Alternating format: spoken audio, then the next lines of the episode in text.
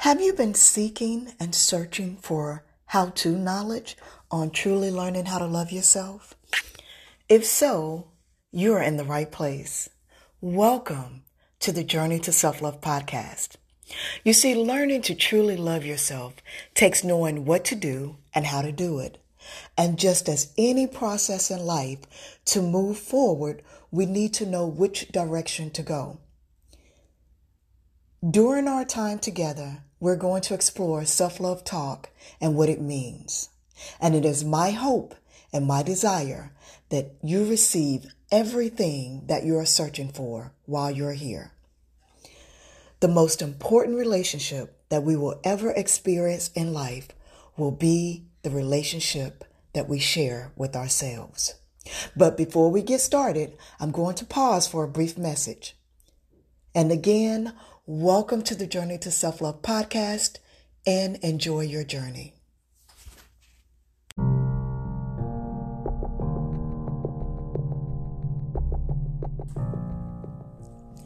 Welcome to the Self Love Talk podcast. I am your host, Sharon D. Meadows. Who am I? I'm a John Maxwell Team Certified member I am the author of the Amazon bestseller, Journey to a New You. I am an inspirational speaker and a transformative teacher, and I am your guide on the journey to self love. Where do we begin today? This episode, I want to talk about something new. Last episode, we talked about self talk. This episode, I want to go a little bit deeper into the idea of self talk, the internal dialogue that we have within ourselves, what we think about ourselves, and how we feel about ourselves. Today's episode, I want to focus on comparison and how it truly is the thief of joy. Why do we compare? I don't know, but we do. And we're living in a time now where with social media, we compare more now than ever before. Why? I believe it's because we have a peek into the lives of others. There was a saying, this goes back many, many years, trying to keep up with the Joneses. The Joneses, who are they? They're the people next door.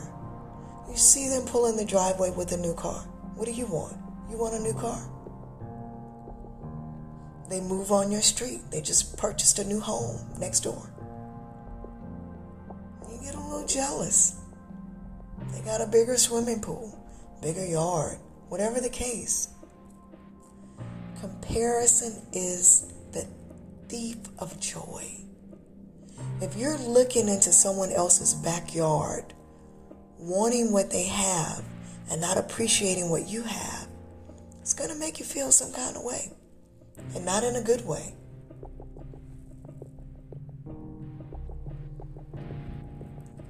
The one thing that I intentionally work on daily is trying to be grateful for what God has blessed me with, what God has given to me the things that make me happy in my life, I'm grateful for them. I try to avoid looking at what others have gifts, talents, looks, beauty, intelligence, material items, whatever. I try not to look outside of myself at what someone else has because it is then when I'm looking outside of myself and not being grateful for what I have then that's when I start feeling some kind of way. You know what kind of way we start feeling when we do that? Jealousy and envy. Those are the words that come to mind. When we start looking on the outside of ourselves at what someone else has, regardless of what it is, we begin to feel jealous and envious of that person. I don't know about you, but here's what I do know. For me, being jealous of someone or envious of another person, it doesn't feel good. It actually eats at you. Instead of being grateful for what you have and where you are and, and focusing on yourself and, and, and bringing more good things into your life and becoming a better person, it actually eats at you. And you start to resent that person or dislike that person. Some people even go as far as hating that person just because they're envious of that person. I remember years ago, I began to study Beyonce. She's somebody to study for sure. I began to study her. What makes her so powerful? What makes her so successful? What makes her Bey? And the answer came to me one day. She's Beyonce because she's Beyonce. That's who God created her to be. She's Beyonce because she's she's Beyonce. She's being who she is. You cannot duplicate it. You cannot recreate it. You can learn from it, but she's Beyonce because she's Beyonce. I couldn't steal anything from her by studying her. She is who she is because she is unique and she is who God created her to be. Now, I will say this I did learn a lot from studying her. But when I took the things that I learned her work ethic, her confidence, her just, so many things I learned while I was studying her, so many things I learned about. Uh, I just, uh, just learned watching her that's the most you can do from watching someone else is allow that person to be an inspiration to you, to be who you were created to be, to bring forth your gifts and your talents and your creativity. Let me be honest.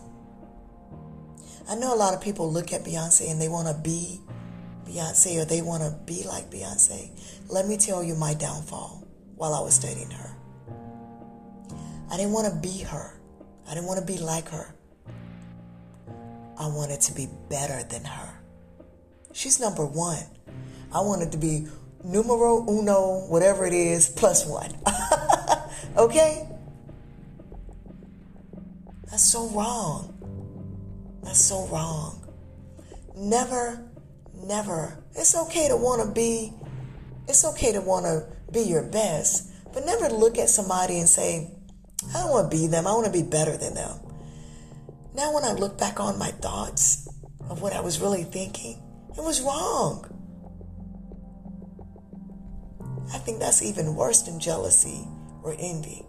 To, to try to want to be better than somebody. No. What I learned from studying Beyonce was this get in your own lane. She's in her lane. I need to be in my lane. When you get in your own lane and you stay there, you don't compare yourself to anyone. You don't want to be better than anyone. You focus on yourself. Let me repeat that. When you are in your own lane and you stay in your own lane, you learn to focus on yourself. Now, don't get me wrong. I got mad respect and admiration for Beyonce. Because you know what? I don't even have what it takes to, to, to do what she does. I don't. I have limitations. I have certain physical limitations within myself where I pushed myself beyond certain limits and now I have to take it easy. I have to move slowly with ease and really take care of myself now. So even though I, I watched her and I admire her and I'm inspired by her, I can't even do the things that she does, the way that she does them. Although I did have a Beyonce moment a couple of months ago, I had a speaking engagement, and in the midst of my speaking engagement, my earring, for whatever reason, while I was speaking in a room crowded full of people, all eyes on me, my earring popped out of my ear for no reason. And a gentleman on the front row, he proceeded to, to get up out of his seat to pick it up for me. And I said, No, sir, I got it. Don't worry about it. And I scooped the earring up off the floor. I never stopped speaking. I just gently pulled the other earring out of my other ear. That was my Beyonce moment. That's about as much as I can do um, on Beyonce style. That's it. That's it. That's the most I can do right now. Because I've pushed myself beyond my limits before and it caused me harm. And I don't do that anymore.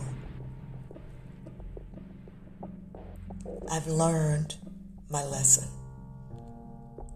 I'm, I'm, I take my time now.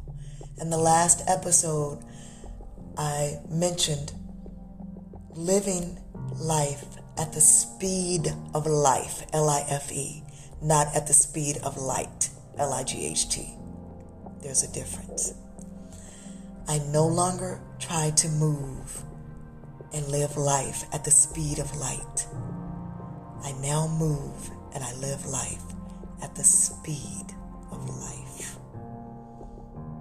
It's better that way. At least for me it is. But I want to stay on I want to stay on topic. I want to stay on track. Comparison. I had the opportunity in the early hours of this morning to have a conversation with one of my aunts. She's very near and dear to me. In my childhood, while I was growing up, I would spend every summer at my aunt's house. I loved it there. She had two daughters at the time that were older than me, and they were like sisters. I didn't I didn't have a sister, and I wanted a sister very badly. I, ha- I have brothers, but I wanted a sister so bad. And, and my two first cousins were the closest thing that I had to a sister, to having my own sister. So whenever I had the opportunity to be around them, I took it. So each summer, I would spend the summer at my aunt's home and I could play with my cousins all summer. So in the early morning hours this morning, um, I was talking to my aunt. We were talking about old times and me spending the summer at her home and and the, the, the things that me and her kids used to do together. And I even shared some things that my aunt probably was unaware of because we used to. I'm smiling as I'm, I'm sharing this because it's just great memories. But I, I shared some things with my aunt. My aunt was a workaholic. She still is. She still is she was a workaholic and she worked multiple jobs and she, she was an awesome provider. She still is. But she would work multiple jobs to be able to pro- provide for her, her children and her family. And so she would go to work, she would come in, she would shower, eat, grab a bite to eat, and go to another job or, or you know, whatever just keep moving, just constantly doing something. She told me this morning in the wee hours of the morning, she said her kids refer to her as the Energizer Bunny Mommy. thought that was adorable. Her kids are adults now, but I thought it was cute. But she's always been constant on the go, on the go, on the go. And so when I was growing up, I would spend the summer with with at her home with her, but she worked all the time. She wasn't really there with us, um, and so she would leave and go to work. And as soon as she would leave, and, and we would see her car go down the street, and we knew she was she was gone, we were safe. I told her this morning we would go outside. We had all the kids in the neighborhood, and it was like we just have a block party every single night until the wee hours of the morning, one, two o'clock in the morning. We were out on the street playing. And I told her, I said, we weren't doing, I told my aunt this this morning. We were never doing anything funny. Never. Never doing anything shady. Never. We were young and, and, and, and, and kids, but we were responsible. Now, it was irresponsible to be out in the street like that, you know, playing around, but we were out there playing games like hide and go seek and dodgeball and kickball, and, and we just had a blast with the kids in the neighborhood. And I, I, I told her this I said, I don't know what the other kids were telling their parents because what would happen is there was a golden rule in the neighborhood. When the lights come on, everybody goes inside. When the street lights came on, everybody had to go. Well, everyone would leave and go, and we would, me and my cousins, me and my two first cousins, we would go in and fix dinner, but then we would come back outside and we would wait to see who would come back over. And everyone would come back over. So I shared with my aunt this morning. I said, I don't know, but I, I think maybe they were maybe telling their parents you were home and they trust you. So they were like, okay, well, y'all can go back. And we had a summertime block party, street get together every single night until one night my aunt came home unexpectedly because the next door neighbor, she had a nosy next door neighbor. Oh, nosy lady, nosy neighbor. She told my aunt, she called my aunt and she said, I don't know if you know this, but these kids are out every single night as soon as you leave. And my aunt came back home and she, she stopped it. she, she, she put an end to it. But anyway, I shared with my aunt this morning when we were talking. We talked for several hours in the middle of the night, in the early morning hours. I shared with her that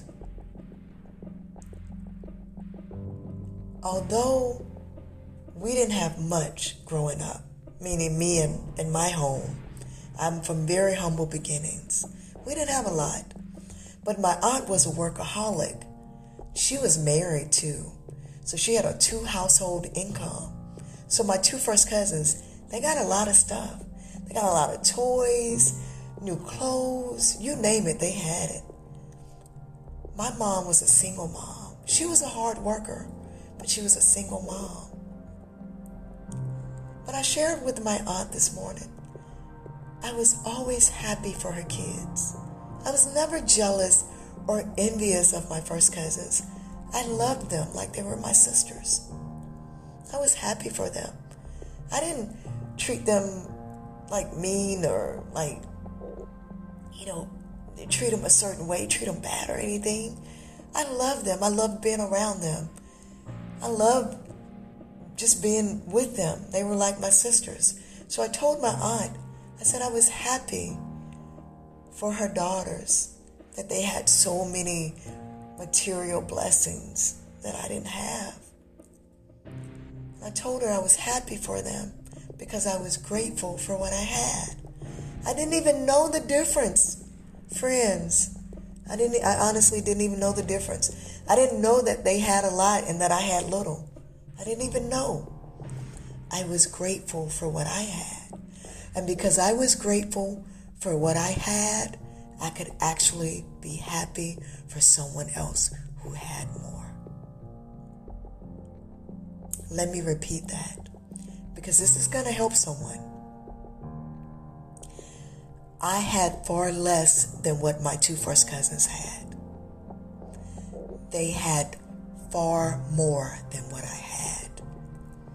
But I was genuinely happy for them in my heart because I was grateful for what I had.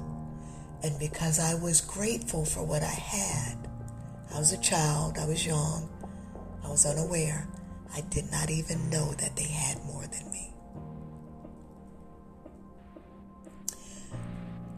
thank you for joining me for this episode of Self Love Talk. I welcome you to join me again for the next episode as we continue down the journey to self love. I hope this episode was helpful helpful for you. I hope that you gained something from it that will help you in life to have more peace, joy, and happiness on your intentional journey to self love. Until the next time, I am your Self Love Talk podcast host, Sharon D. Meadows.